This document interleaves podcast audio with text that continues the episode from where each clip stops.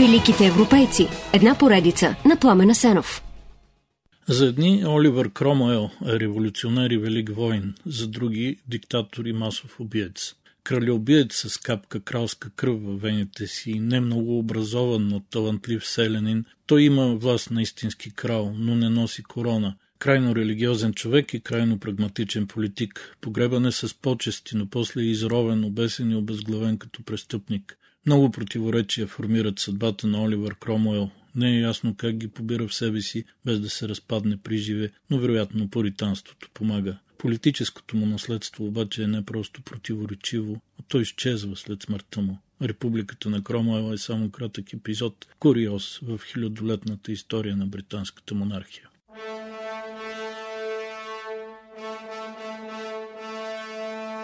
Нищо в първите 40 години от живота на Оливър Кромуел не подсказва, че е призван почти да промени историята на Британия, а и на света.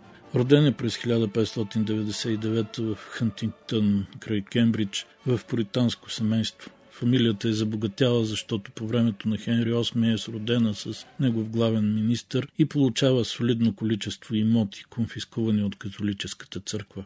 В знак на благодарност мъжете Уилямс използват и фамилията Кромуел. Бащата на Оливър обаче, Ричард, не е първи син и наследява само къща и малко парче земя.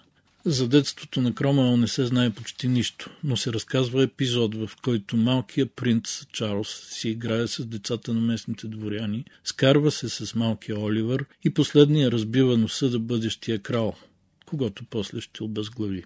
Символично, но напълно измислено. Изследователи обаче смятат, че двамата са всъщност далечни братовчеди, през сложна връзка, която опира до Катерина Валуа, дъщеря на френския крал Шарл VI и вдовица на английския крал Хенри V. Така или иначе обаче кралската кръв не оставя дълбоки следи в семейната история и през първите 40 години от живота си Оливър Кромел, като повечето си предци, живее с радостите и трудностите на дълбоката провинция.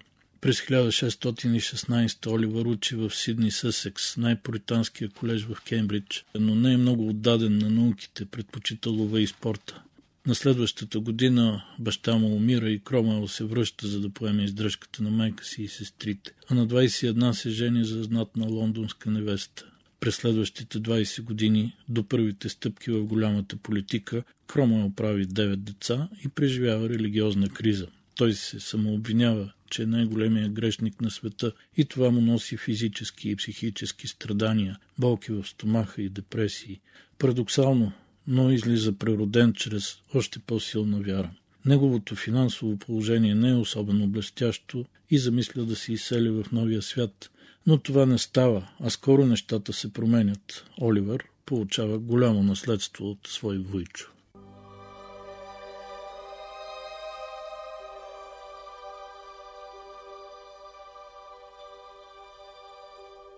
С над 300 лири годишен доход и силна група поритани зад гърба си през 1640 Кромуел е избран за депутат от Кембридж и в краткия, и в дългия парламент, свикани от Чарлз I. И там той се носи като селянин, в проста, дори не особено чиста дреха, а тъй като и не го бива много в говоренето, след първата реч, която произнася, го изтикват по-назад.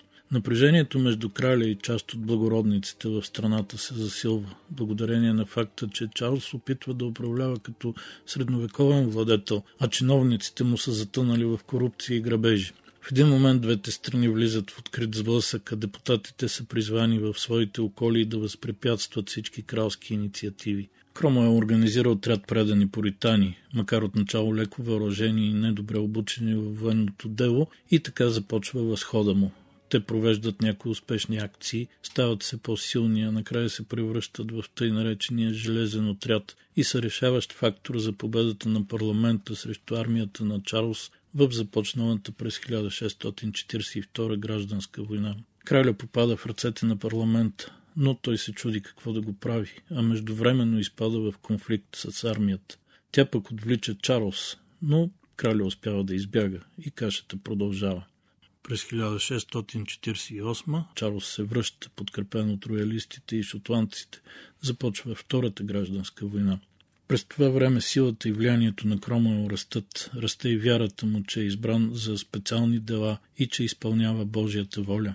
Е най-специалното му дело на първо време се оказва обезглавяването през 1649 на отново заловения Чарлз. Тогава всички са закърмени с идеята, че властта на монарха произхожда пряко от Бога, но когато Кромуел поема отговорността да обезглави краля, мнозина го приветстват. Скоро той се превръща в единствената силна фигура сред разколебаната тълпа депутати. Още повече зад него е армията. В Англия е обявена република, тъй наречения Commonwealth, който включва Англия и Уелс, плюс Ирландия и Шотландия, а Кромел е назначен за лорд-протектор, титла измислена от самия него, която е по-приемлива все пак от диктатор. Той води активна политика, има успехи във външен план, но работи най-вече за пълната власт над Британия. След две военни кампании в Ирландия и Шотландия, при които се проявява като масов убиец, Кромел почти не прави реформи в страната. Депутати предлагат да го обяват за крал, което наистина съответства на фактическата му власт,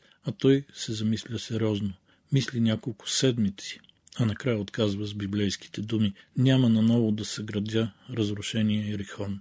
Но отказа е до голяма степен формален. Властта му е все така неограничена, а и според новото законодателство поста лорд-протектор се предава по наследство. И наистина, сина му Ричард го наследява през 1658 когато Кромуел умира в мъки от малария и бъбречна болест едновременно. Погребан е в Уестминстърското абатство с пишна церемония, която не съответства на поританския морал. Но само след три години, когато монархията е възстановена и на власт е Чарлз II, трупа му е изровен, обесен на площада на позора. Главата е отрязана и изложена пред Уестминстър Хал. За едни Оливър Кромуел и до днес е революционер, който вдъхновява либералните британски мислители, бащите на американската и френската революция, но за другия кървав диктатор, чието дела не бива да се забравят, защото са кошмарни приказки, от които човечеството все пак може да се получи. And the devil was born in 1599 with a dirt flowing in his veins.